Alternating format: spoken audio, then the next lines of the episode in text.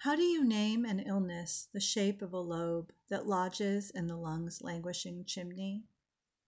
For its reds and blues you may call it a parrot that sits on the roof of your belly, stunned by its own half life. Listen carefully, it will call out its name in your dream. News of sickness undulates on the screen like a dream, while sunlight drizzles through the window's lobe. The virus sings its song into your dream's half life. Something rummages in the chimney. You pull the blanket up and shelter under its roof. Outside, a mower and the enraged calls of the neighbor's parrot. Nausea flutters in your diaphragm like a caged parrot. Your head, once an engine made of dreams, is now your body's roof where heat rises and simmers the lobes and catches in the mouth's clogged chimney. Tonight your bed is an accordion wheezing the tune of your half life.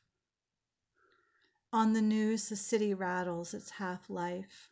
You imagine the parrot escaping through a flue of a nearby chimney. It flies past the window in your dream, while something builds in your lung's weeping lobe and a bird scrapes the roof.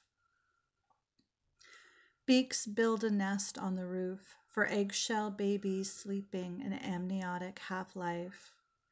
The tree outside the window curves into a green lobe where you see the neighbor's lurid parrot. It turns its head to speak before you realize this is a dream in which you fall through a long lit chimney.